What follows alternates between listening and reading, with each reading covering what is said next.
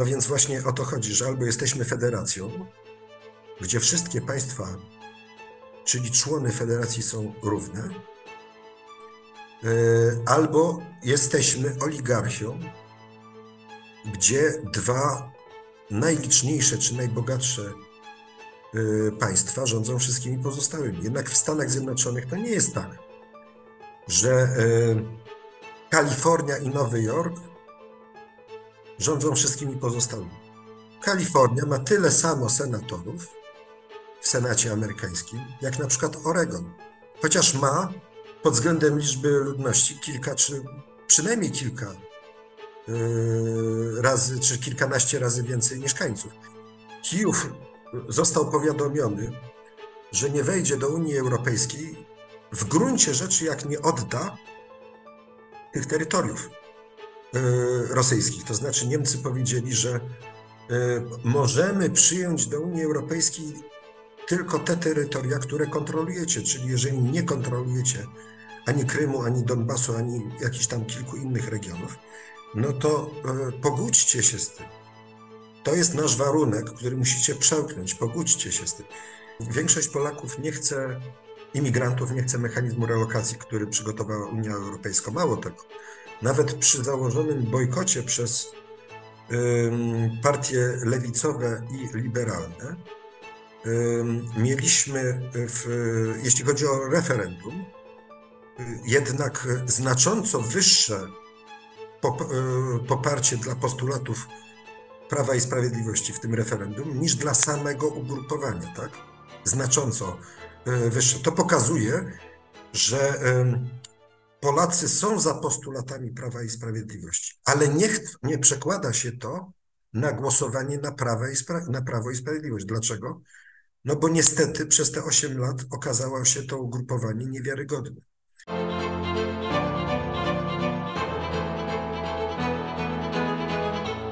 Ten materiał powstał także dzięki darczyńcom Nowej Konfederacji. Jeśli chcesz, żeby takie całkowicie niezależne analizy spraw o strategicznym znaczeniu dalej powstawały, rozważ proszę dołączenie do grona darczyńców Nowej Konfederacji. Bartłomiej Radziejewski. Dzień dobry Państwu, nazywam się Bartłomiej Radziejewski i witam serdecznie w Pomówmy Realnie, programie cotygodniowym, w którym bez bzdur, bez clickbaitów, ale też bez upiększania rzeczywistości i bez taniego katastrofizmu patrzymy na sprawy najważniejsze z udziałem osobistości życia publicznego. Gdy czyta się najnowszy raport Komisji Konstytucyjnej Parlamentu Europejskiego, jeżą się włosy na głowie od tego, jak dalece posuwają się europarlamentarzyści w zapędach do tego, żeby uczynić Unię Europejską superpaństwem. Zniesienie weta w sprawach obronności, w sprawach polityki zagranicznej, energetyki, liczne ekspansje kompetencyjne instytucji unijnych. Krótko mówiąc, bardzo ambitne przedsięwzięcie superpaństwa z tego się wyłania, tylko że z pytaniem, na ile to wszystko jest realne. I właśnie o tym w Pomówmy Realnie porozmawiam dzisiaj z profesorem Tomaszem Grosse, ekspertem do spraw europejskich, współpracującym profesorem Uniwersytetu Warszawskiego, współpracownikiem szeregu think tanków, także Nowej Konfederacji. Dzień dobry, Tomaszu. Witam serdecznie. Jaka jest Twoja ocena tej debaty? Ona wzbudza bardzo duże emocje. Politycy jeszcze rządzącego obozu w Polsce mówią o utracie suwerenności, o końcu Polski, więc klasyczny dyskurs Finis Polonie się tutaj także przewija. No ale pojawia się pytanie, to jest 20 europarlamentarzystów z jednej komisji póki co. Na ile realne są te propozycje zmian i jak w ogóle je oceniasz? Oczywiście jest przed nami pewna procedura. Po aprobacie Parlamentu Europejskiego dla tego projektu zmian traktatowych będziemy mieli później piłeczkę, czyli decyzję po stronie Rady Europejskiej, która zwykłą większością głosów może zwołać konwent, a po pracach konwentu tak zwaną konferencję międzyrządową.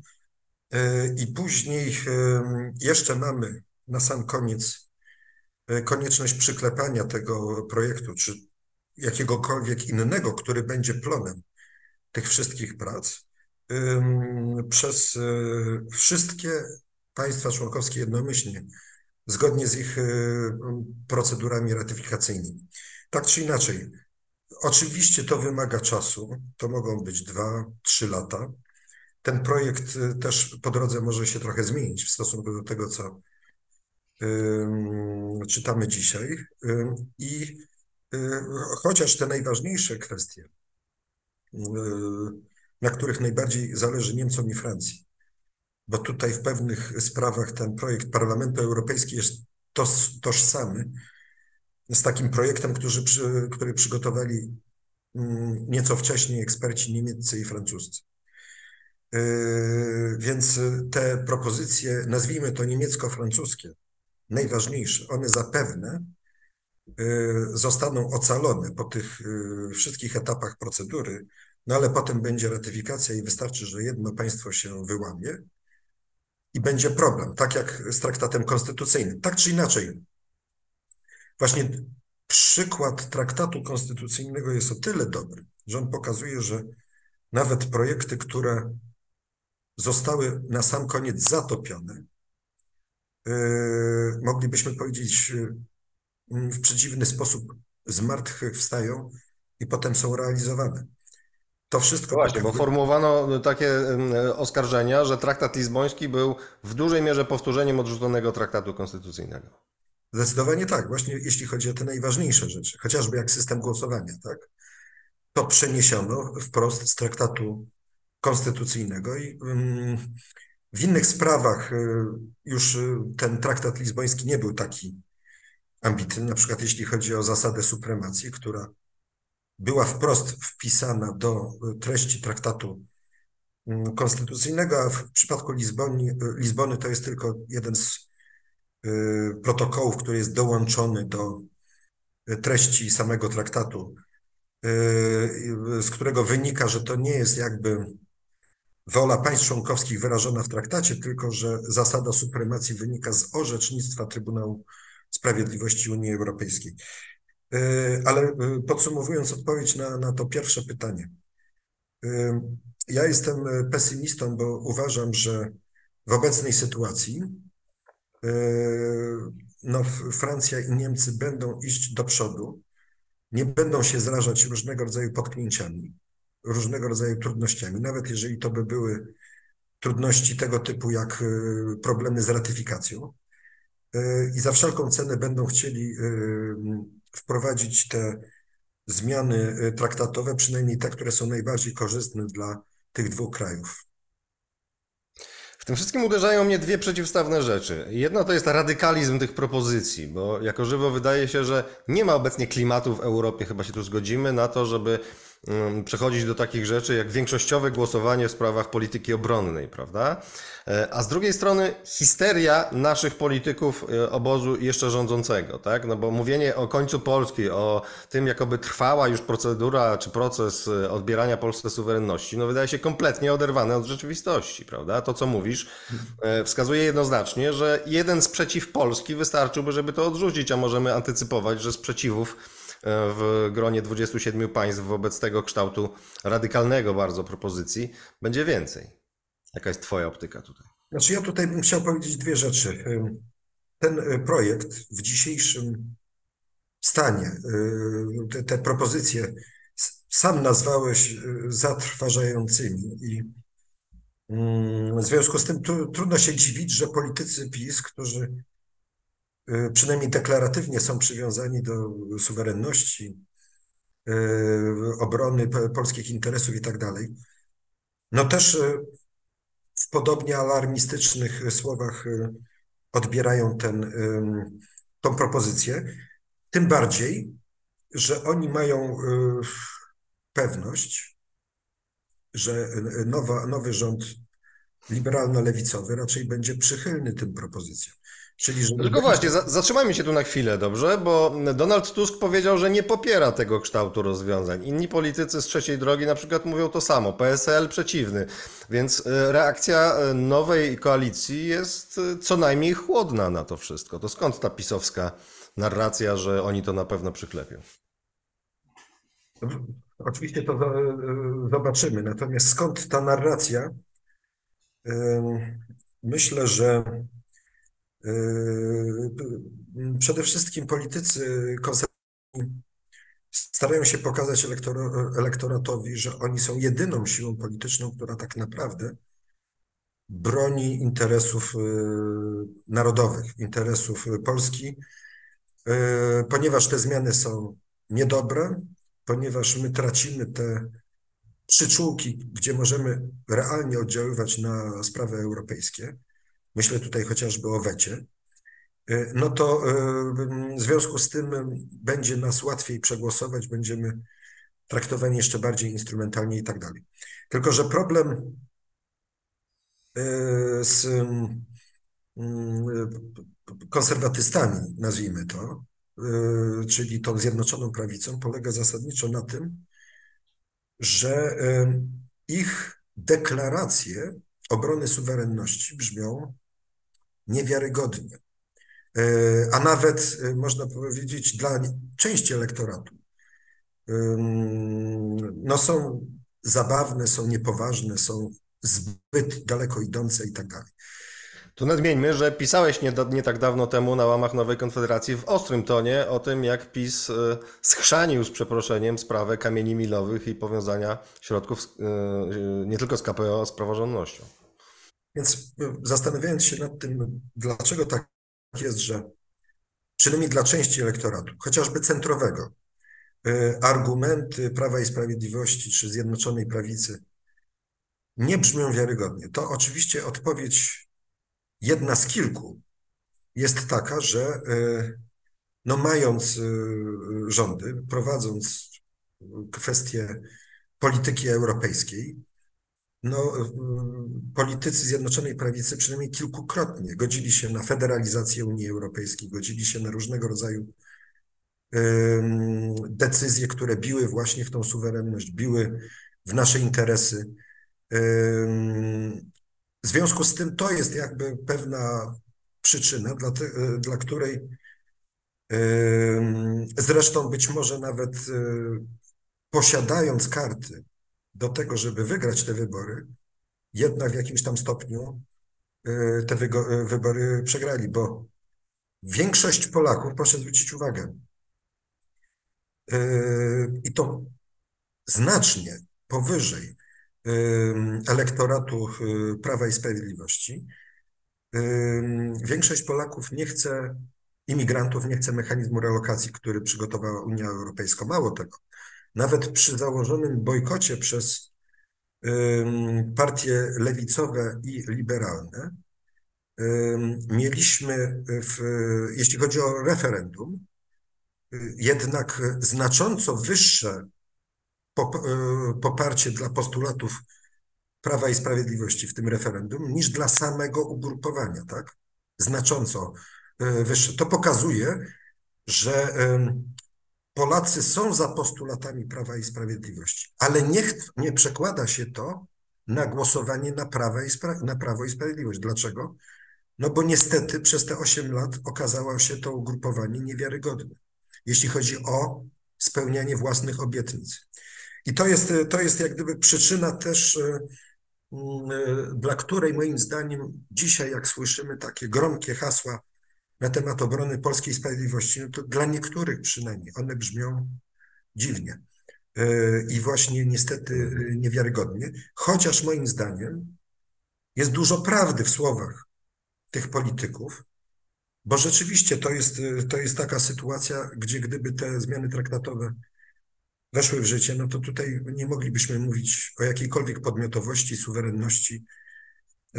Bardzo łatwo by tak naprawdę Francuzom i Niemcom przyszło narzucanie pewnych własnych interesów do realizacji przez takie państwa jak Polska.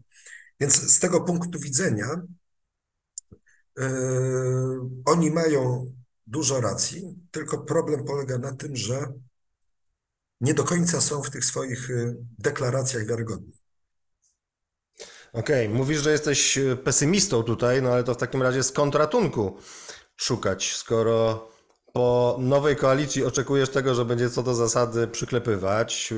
PiS diagnozujesz jako niewiarygodny. To jaka siła może obronić Polskę przed tymi procesami?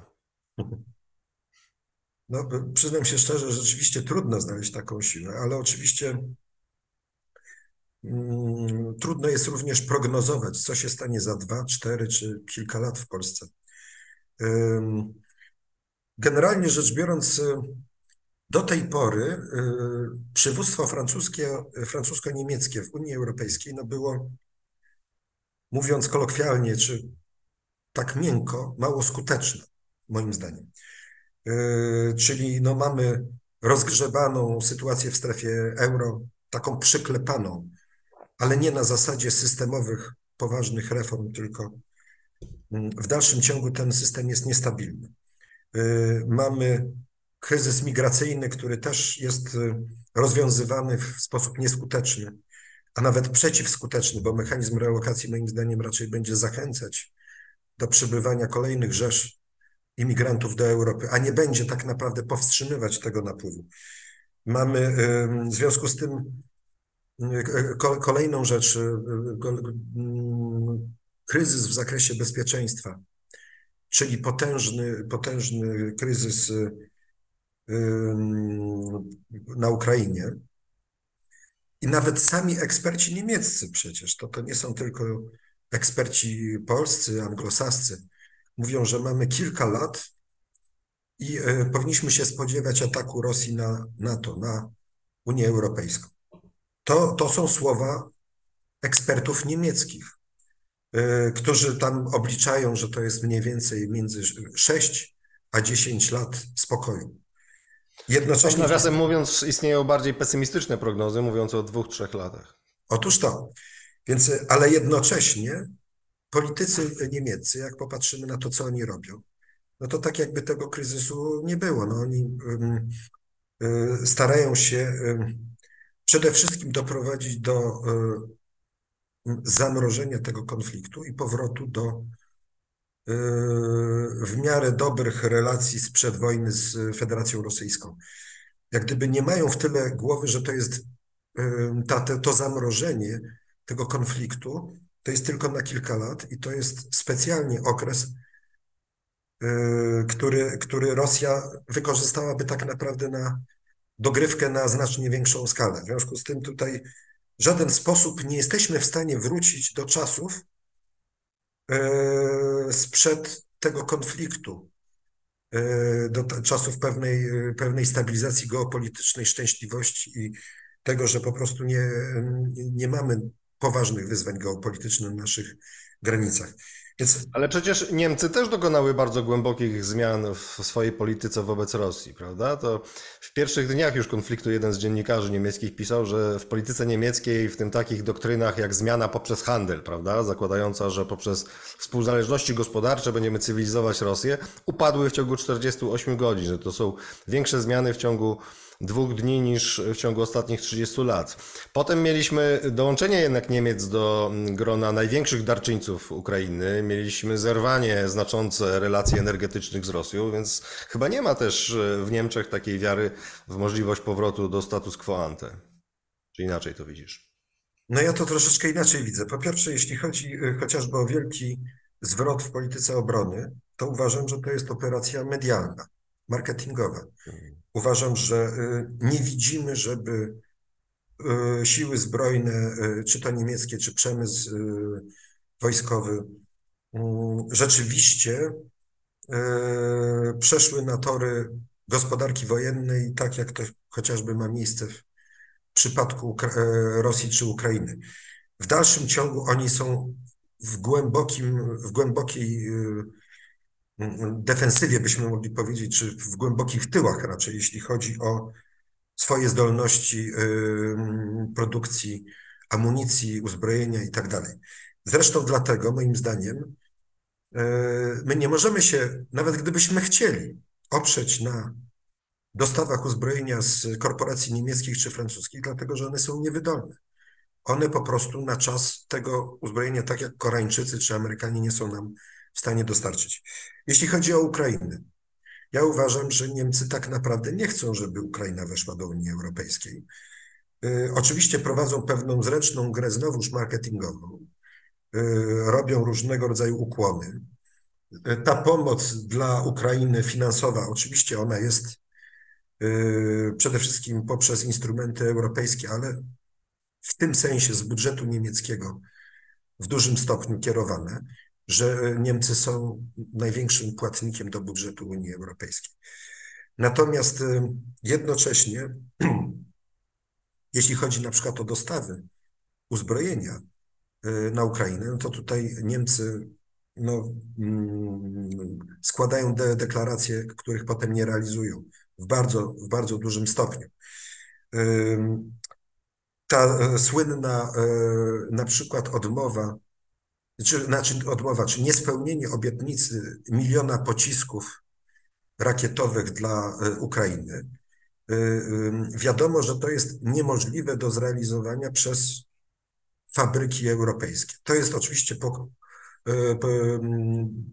dobry przykład na tą wcześniejszą moją tezę, że korporacje niemieckie, francuskie, one nie są w stanie po prostu wyprodukować odpowiedniej ilości amunicji, w tym na potrzeby Ukrainy. Ale to też oznacza, że nie są w stanie wyprodukować tej amunicji na nasze potrzeby, czy na swoje własne potrzeby. I Rosja to oczywiście widzi.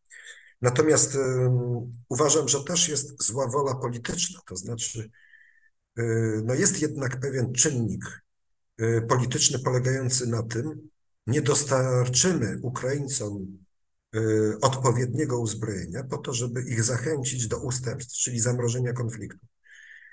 Tak czy inaczej, jeśli chodzi o Ukrainę, moim zdaniem tutaj jest taka dwulicowa polityka. Przecież prowadzona wobec Kijowa.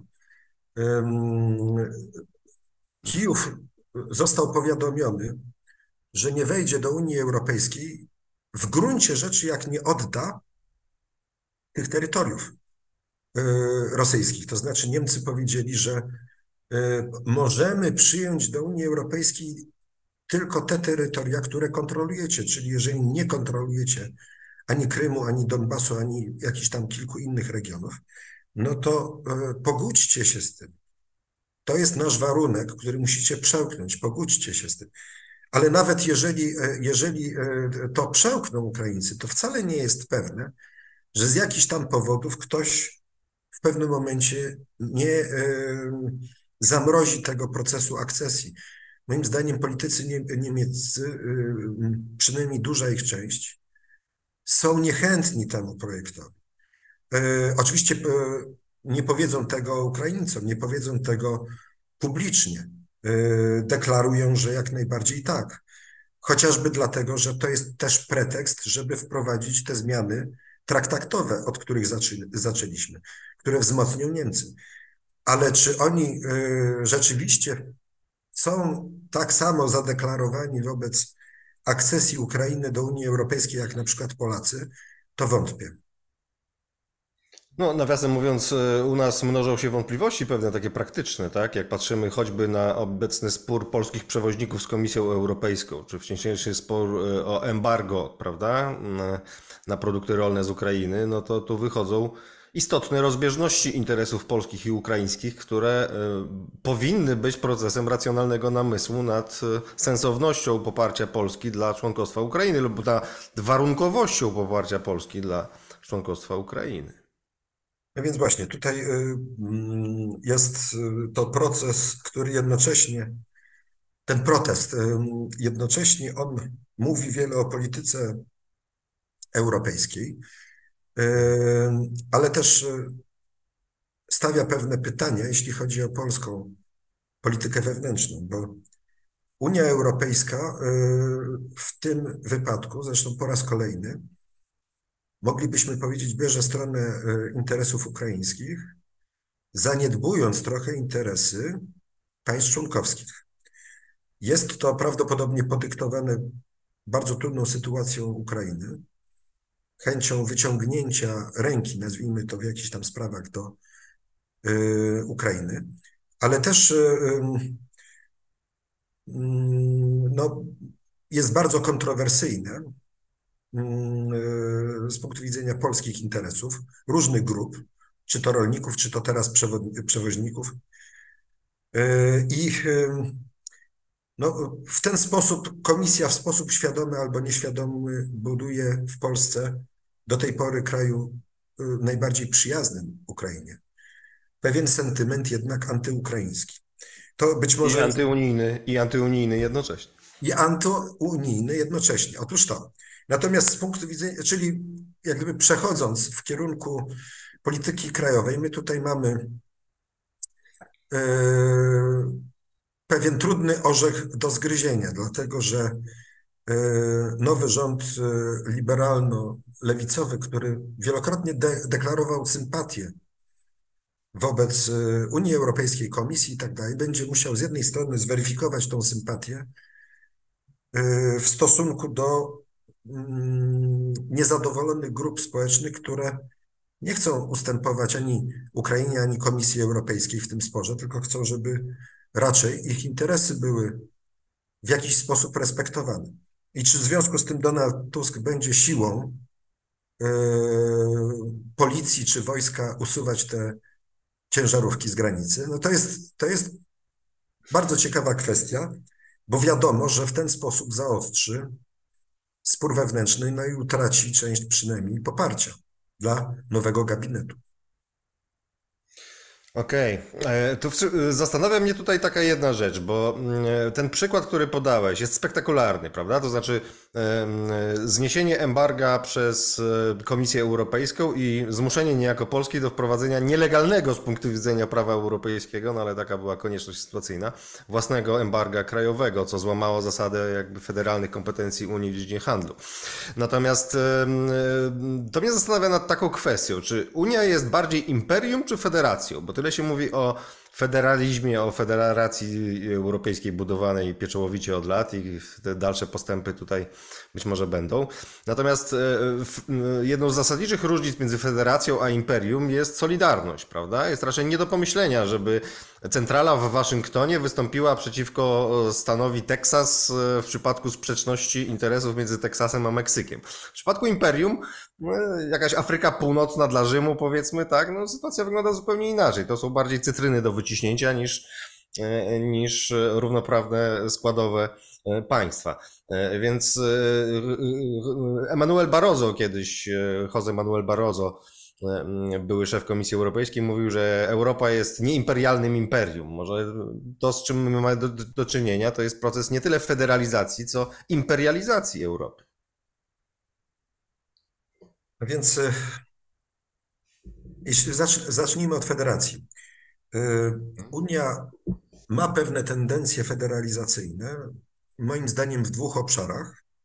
Po pierwsze prawnym, dlatego że hierarchia prawa unijnego, w tym zasada supremacji, jest elementem praktyki państw federalnych. Po drugie, mamy też postępujący federalizm w sferze fiskalnej, czyli coraz więcej podatków, opłat, nazwijmy to europejskich, które stanowią dochody własne Unii Europejskiej. No i wreszcie pożyczka, tak? Unia Europejska po raz pierwszy sięgnęła po instrumenty pożyczkowe, którą gwarantują wszystkie państwa członkowskie, czyli łącznie z nami. My nie jesteśmy w strefie euro, ale ratujemy strefę euro i gwarantujemy pożyczki dla strefy euro. Tak, to jest jak gdyby pewna konstrukcja tego tak zwanego KPO. Na to znowuż zgodził się ten suwerenistyczny rząd i obóz Zjednoczonej Prawicy, przypomnijmy. Absolutnie, więc suwerenistyczny obóz, jak to zwróciłeś uwagę, no, wykonał nomen omen kamień milowy w drodze do federacji fiskalnej.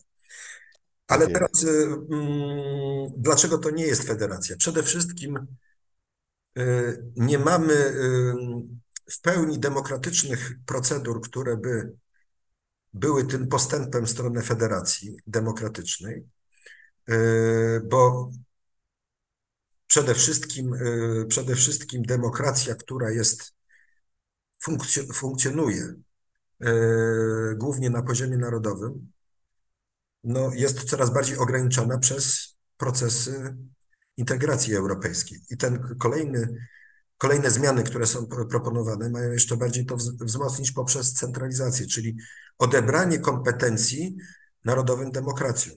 One będą takimi wydmuszkami, byśmy mogli powiedzieć, gdzie politycy oczywiście będą się bili o te służbowe samochody z kierowcami, o różnego rodzaju przywileje, chociażby bycia w mediach. Natomiast w niewielkim stopniu będą mieli władzę. Ktoś inny będzie o tych zasadniczych sprawach decydować. W niewielkim stopniu akurat polski rząd, czy polskie władze. Natomiast kolejna kwestia pewnego złamania federacji politycznej to jest to, że w tych izbach legislacyjnych państw federacyjnych, tak jak w Stanach Zjednoczonych, Szwajcaria czy Niemcy, reprezentacja tych członów federacji ma generalnie rzecz biorąc taką samą albo prawie taką samą liczbę przedstawicieli, czyli byśmy mogli powiedzieć głosów. Podczas kiedy w Radzie Unii Europejskiej no państwa najludniejsze mają ogromną, kilkukrotną przewagę nad tymi najmniejszymi, jeśli chodzi o siłę głosów. Nawet w stosunku do nas mają dwukrotną przewagę, mniej więcej, a my jesteśmy przecież stosunkowo liczebnym państwem, tak zwanym średnim państwem, jeśli chodzi o liczbę ludności w Unii Europejskiej. Więc to tylko czy z drugiej strony, czy byłoby zasadne, gdyby Łotwa, dajmy na to, miała tyle samo głosów co Polska albo co Niemcy? No więc właśnie o to chodzi, że albo jesteśmy federacją, gdzie wszystkie państwa, czyli człony federacji są równe, albo jesteśmy oligarchią, gdzie dwa najliczniejsze czy najbogatsze państwa rządzą wszystkimi pozostałymi. Jednak w Stanach Zjednoczonych to nie jest tak, że Kalifornia i Nowy Jork rządzą wszystkimi pozostałymi. Kalifornia ma tyle samo senatorów w Senacie amerykańskim, jak na przykład Oregon, chociaż ma pod względem liczby ludności kilka, czy przynajmniej kilka razy, czy kilkanaście razy więcej mieszkańców. Więc mówimy o pewnych zasadach ustrojowych. Chodzi o to, czy najsilniejszy człon federacji rządzi poprzez instrumenty federacji całością, ale też promuje swoje interesy, przerzuca je zarówno w postaci kosztów, czy w postaci różnych innych ciężarów na inne człony federacji, bo tak mu jest wygodniej. To widzieliśmy w czasie kryzysu strefy euro. Niemcy odnoszą największe korzyści z tego, że ta strefa istnieje, ale przerzucali w kryzysie mnóstwo kosztów na Greków, Włochów, Hiszpanów, Portugalczyków. Więc to pokazuje, że kto rządzi, ten ma kasę i korzyści z tego rządzenia. Ale w Stanach Zjednoczonych tak nie jest. I ta liczba senatorów jakby w tej Izbie Legislacyjnej, ona jest tylko pewnym przykładem, jednym z wielu. Chodzi o to, że federacje nie działają na zasadzie takiej, że po prostu rządzi Kalifornia całymi Stanami Zjednoczonymi. Czyli bardziej imperializacja Europy ma miejsce. To jest raczej, absolutnie, powiedziałbym, ten aspekt oligarchizacji, rozumiany jako pewnego rodzaju rządy elity stosunkowo wąskiej, która jest zresztą złożona z pewnych komponentów, no bo to są urzędnicy unijni, to są sędziowie unijni, plus elity dwóch najbardziej wpływowych państw Europy Zachodniej. Oni tworzą pewnego rodzaju oligarchię, która narzuca swoją perspektywę, czasami bardzo partykularną, na całość. I to nie jest tylko i wyłącznie szkodliwe dla na przykład Greków w kryzysie strefy euro albo dla Europy Środkowej w kryzysie migracyjnym, tylko to jest szkodliwe dla Unii Europejskiej jako całości, bo ta racjonalność, nazwijmy to Kalifornii, nie zawsze jest dobra dla całych Stanów Zjednoczonych w polityce obronnej, w polityce zagranicznej itd., itd. Muszą być inne instytucje, żeby ta federacja rzeczywiście uwzględniała przede wszystkim interes wspólny, a nie interes partykularny. A w Europie tego nie ma i te zmiany też tego nie wprowadzają. Więc to jest oczywiście, ta oligarchizacja to jest zdecydowanie bliższa tego modelu imperialnego. To, ten brak poszanowania dla demokracji, dla pewnych standardów demokracji, to też jest bliżej imperium niż federacji. No i też się zgadzam, że ten brak solidaryzmu, a zamiast tego coraz częściej stosowane sankcje, czyli przymus, tak? Finansowy, regulacyjny i tak dalej. To jest też bliżej imperium, bo my działamy coraz mniej na zasadzie dobrowolności, tylko, a coraz bardziej na zasadzie przymusu. A jak i pytanie, jaki będzie kolejny krok tego rozwoju imperium europejskiego. No, na razie mamy przymus prawny i finansowy, ale czy możemy sobie wyobrazić na przykład kolejne etapy eskalacji tej przemocy w postaci, nie wiem, wojska czy policji europejskiego, który będzie dbało o praworządność na przykład w Polsce czy na Węgrzech?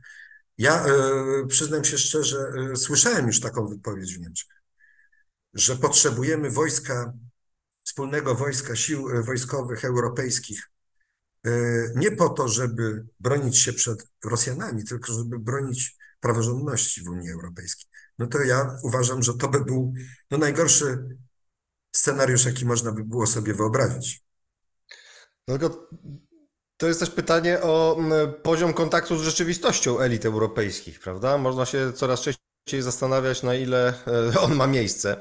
Jak jakiś czas temu w Pomówmy Realnie gościł Krzysztof Domarecki, jeden z najbogatszych Polaków, to zwraca uwagę na generalne zjawisko oderwania polityków europejskich od rzeczywistości gospodarczej, że te projekty typu Fit for 55 są kompletnie, ale to kompletnie niezanurzone w realiach gospodarczych, w możliwościach gospodarczych, w rozmowach, kontakcie z przedsiębiorcami, rozumieniu ich potrzeb i tak dalej.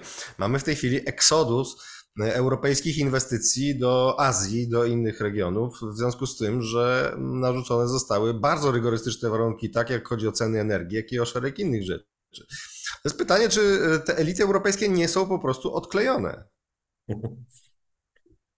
No chyba rzeczywiście są. Jeżeli weźmiemy dwa chociażby projekty, czyli Unia Walutowa z jednej strony, z drugiej strony polityka klimatyczna, no to trudno nie zadawać sobie takich pytań. Mamy największy od czasów II wojny światowej kryzys geopolityczny, który skutkuje wprost no, presją na kryzys energetyczny, czyli na ceny energii. Jakoś to przetrwaliśmy tej pierwszej zimy, ale teraz mamy kolejny kryzys geopolityczny na Bliskim Wschodzie, który też może się bardzo szybko, gdyby był eskalowany, przenieść na kryzys energetyczny, który odczujemy w Europie. A pomimo tego Unia Europejska maksymalizuje te ambicje i coraz bardziej jak gdyby odważnie stara się promować tą agendę klimatyczną, transformację klimatyczną. Już nawet sami politycy niemieccy, proeuropejscy skądinąd, czy to w parlamencie, czy europejskim, czy to na gruncie samych Niemiec, buntują się. Jeśli chodzi o samochody elektryczne, jeśli chodzi o na przykład ochronę przyrody, odbudowę tych naturalnych obszarów przyrodniczych, kosztem oczywiście areału ziemi uprawianej, czyli tak naprawdę wystawiając nas wszystkich na ryzyko kryzysu żywnościowego. I te argumenty pojawiają się w ustach polityków niemieckich, nawet tych bardzo proeuropejskich, jak na przykład Manfred Weber. Mhm. Więc to pokazuje, że nawet jeżeli oni się odklejają, no to jednak jest jakiś taki w tyle głowy wykrzyknik, że nie możemy przesadzić, że nie możemy zabijać naszych własnych rolników, naszego własnego przemysłu. Więc tylko, że takich głosów jest mało i my nie mamy pewności, czy to nie jest operacja przedwyborcza, bo zbliżamy się do wyborów, do kampanii wyborczej przed kolejną kadencją Parlamentu Europejskiego. I tutaj ten Manfred Weber, Europejska Partia Ludowa, czyli CDU-CSU w Niemczech, chcą zyskać w oczach wyborców, szczególnie, że czują coraz bardziej oddech alternatywy dla Niemiec. I chcą pokazać jakby, że oni też są rozsądni. Przynajmniej, że myślą o tych interesach własnych wyborców w jakimś tam zakresie. Więc starają się przyciskać ten hamulec, jeśli chodzi o politykę klimatyczną.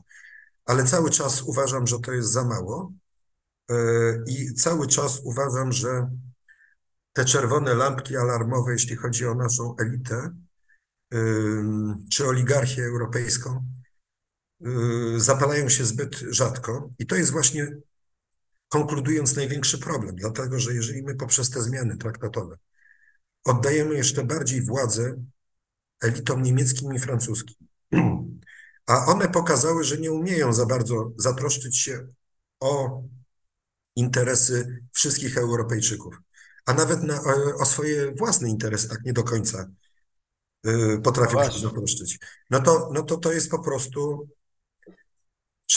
szaleństwo.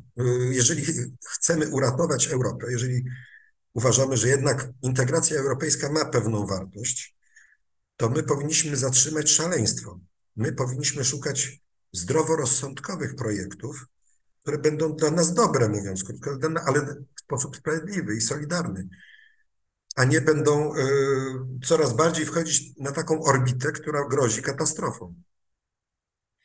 Okej, tylko w kontekście twojej diagnozy o szaleństwie bardzo mocnej elit europejskich, czy o oderwaniu ich od rzeczywistości, właśnie wróćmy do, tak jak to zresztą uprzedzająco zrobiłeś, do tych pomysłów traktatowych. No i zastanówmy się, na ile to jest radosna twórczość radykałów z Parlamentu Europejskiego. Tutaj warto też przypomnieć, że Parlament Europejski jest najsłabszą chyba instytucją wspólnotową, prawda? Zawsze przegra w sytuacji sporów kompetencyjnych z innymi instytucjami. No i przegra też z wolą państw członkowskich, nie mówiąc o tym, że tu konsensus 27 narodów jest potrzebny. W niektórych krajach referenda, a pamiętamy, jak takie euroentuzjastyczne kraje jak Holandia czy Francja potraktowały traktat konstytucyjny dla Europy.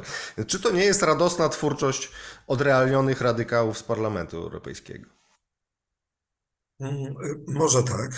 W jakimś tam stopniu można tak się pocieszać takimi uwagami. Natomiast obawiam się, że tutaj generalnie bardzo wpływowe elity niemieckie i francuskie są przekonane, że to jest jedyny ratunek dla nich, dla Unii Europejskiej. Mieliśmy pewną sekwencję wydarzeń, która ich bardzo zaniepokoiła, poczynając od wybuchu wojny na Ukrainie, rosyjskiej agresji na Ukrainie. Wtedy pojawiły się takie głosy, że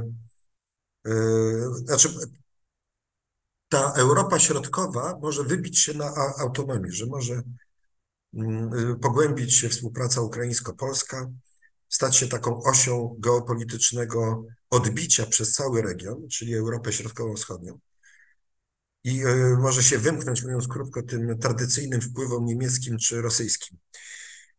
I nagle te głosy zaczęły, że tak powiem, przynajmniej w pewnym stopniu potwierdzać się w praktyce, bo polska dyplomacja, która była dotąd przyparta do muru poprzez zarzuty o brak praworządności. Nikt Polski nie słuchał, Polska była skompromitowana moralnie. Nagle okazało się, że myśmy dokonali jakiejś wielkiej szarży w różnych stolicach i Unii Europejskiej na szerszą skalę zaczęliśmy odnosić ogromne sukcesy dyplomatyczne, bo nagle Europa w dużym stopniu, idąc właśnie za naszymi namowami, przyjmowała kolejne pakiety, tak? Niemcy patrzyli na to z pewnym rosnącym zdziwieniem, bo to oni zostali przyparci do muru, wprawdzie tylko na chwilę, ale to oni byli oskarżani o to, że są niesolidarni, że są nieeuropejscy, że działają wbrew własnym wartościom europejskim i tak dalej. Więc oni po prostu, mało tego, na sam koniec okazało się, że to prezydenci Stanów Zjednoczonych kilkakrotnie przyjeżdżają do Polski i rozmawiają z Polakami. Polska jest hołbiona jako główny kraj wschodniej flanki, jako główny kraj, który w tej sytuacji geopolitycznej ma wsparcie Waszyngtonu, a Niemcy zawiodły, rozczarowały i tak dalej, i tak dalej. Myślę, że to był taki cała seria zimnych prysznicy. Niemcy w związku z tym postanowiły kompletnie przebudować swoją strategię, przynajmniej od strony marketingowej, pokazać Amerykanom, że są wiarygodni, pokazać Ukraińcom, że są wiarygodni, że są rzeczywistym, lojalnym sojusznikiem. No i też przyspieszyli z tymi zmianami traktatowymi w Unii Europejskiej, no bo zobaczyli, że to może się łatwo im wymknąć, naprawdę stosunkowo łatwo im wymknąć spod kontroli. A jednak siła tego i szanse w ogóle na to, żeby Berlin zrealizował swoją ambicję bieguna geopolitycznego w tak zwanym wielobiegunowym świecie, zależą od jednego. Czy Unia Europejska będzie pod kontrolą Niemców i czy będzie pracować na sukces Niemców. To jest oczywiste dla mnie. Więc jeżeli oni nie wzmocnią tych wszystkich prerogatyw poprzez zmiany traktatowe, no to oni wystawiają siebie na nieznany los, który no może się odwrócić, może się załamać, tak jak to było właśnie kilkanaście miesięcy temu. Tylko dlaczego inne kraje miałyby się na to zgodzić? No bo to wygląda rzeczywiście na imperialny typowo projekt, może nie stricte niemiecki, ale niemiecko-francuski plus ich klienci, prawda, to jest spore grono całkiem państw. Ci klienci są małe i średnie. Ale dlaczego kraje takie jak Włochy, Hiszpania, Polska, by wspomnieć tylko o najważniejszych, a przecież mamy też czy to Bałtów, czy kraje wyszehradzkie, czy inne, miałyby się na to zgodzić? To wydaje się skazane na porażkę. No zobaczymy. Nie znamy historii. Być może rzeczywiście wcześniej czy później to się okaże. Historię znamy, przyszłości nie. Znaczy nie znamy przyszłości, przepraszam. Chodzi mi o to, że nie wiemy, czy to przyspieszenie w sprawach ustrojowych i geopolitycznych, czy ono się powiedzie, a jeżeli się powiedzie, czy to będzie początek końca, czyli przyspieszenie w kierunku katastrofy, czy też wręcz przeciwnie. Natomiast na pytanie, w jaki sposób Niemcy próbują zaskarbić sobie pewnego rodzaju sojuszników, poparcie albo przynajmniej milczenie ze strony mniejszych państw członkowskich, no to moglibyśmy popatrzeć na przykład Włoch, konserwatywnych Włoch i konserwatywnej Warszawy jeszcze do niedawna. W przypadku Włoch to było, czy jest klasyczne przekupstwo. Różni politycy niemieccy próbują przeciągnąć premier Meloni na własną stronę, twierdząc, że ona będzie należała do tego dyrektoriatu europejskiego, ona będzie w ramach tego koncertu mocarstw. Ona w związku z tym będzie współdecydowała z Niemcami o przyszłej Europie.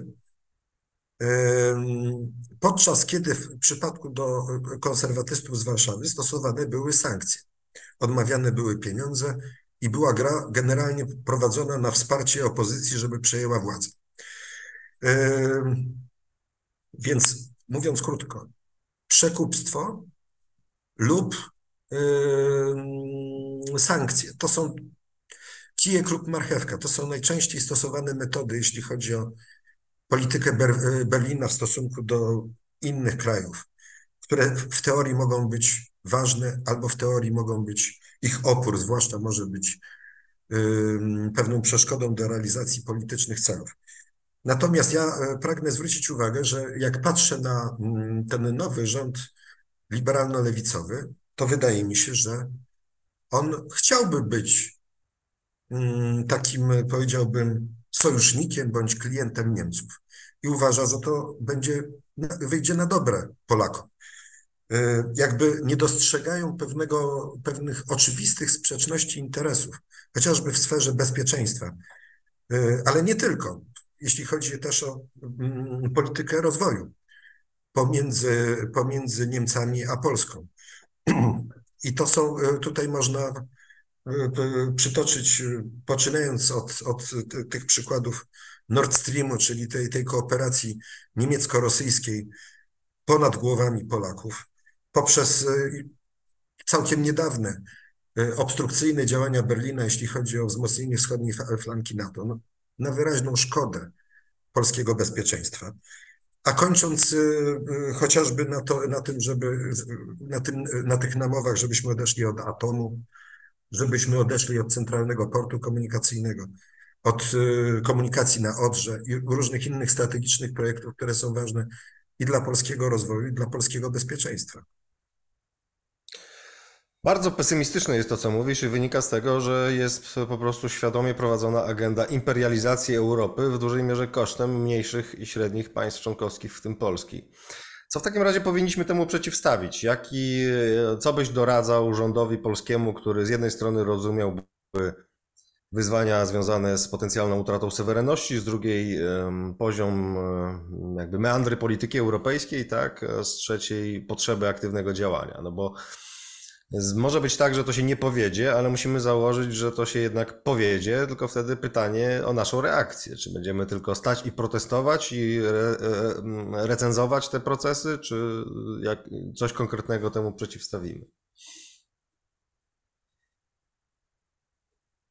No oczywiście to jest trudne pytanie, bo nie chciałbym też być takim ekspertem, który troszeczkę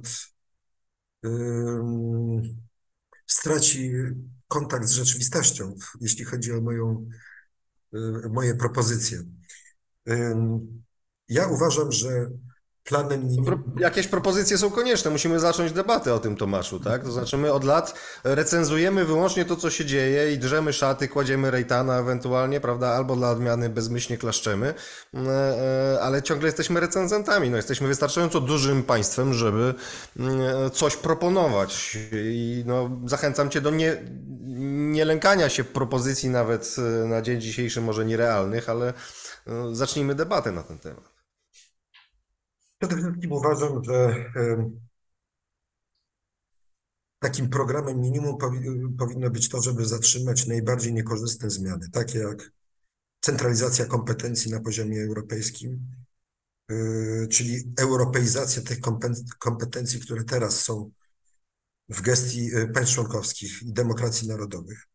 Po drugie, powinniśmy, do takich też niestety należy propozycja przejścia na głosowanie większościowe. Uważam, że w sytuacji takich krajów jak nasz to jest oddawanie ostatniego jak gdyby bastionu, gdzie my możemy coś ugrać. Bo jeżeli my stawiamy weto, to my możemy od tych prawdziwych decydentów Unii Europejskiej oczekiwać czegoś w zamian.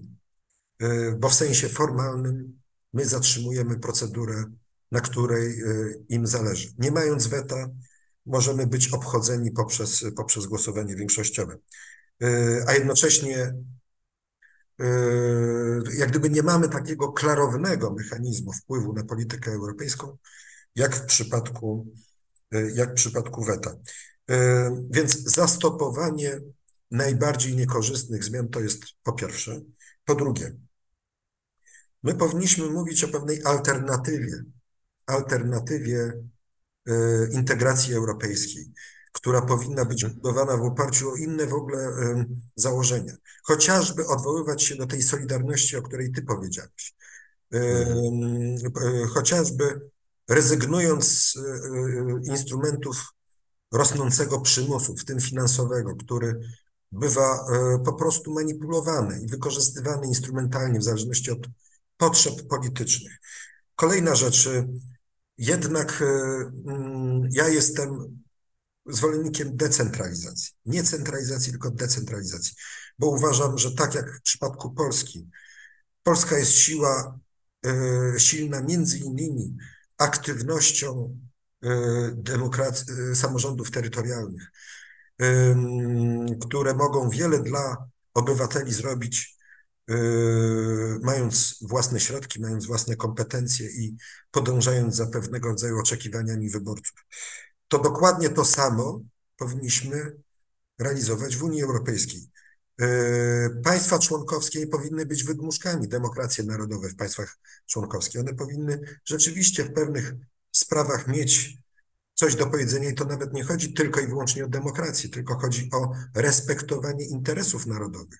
No jednak urzędnik w Brukseli albo polityk niemiecki i francuski nie będzie się kierować polskimi interesami ze zrozumiałych względów.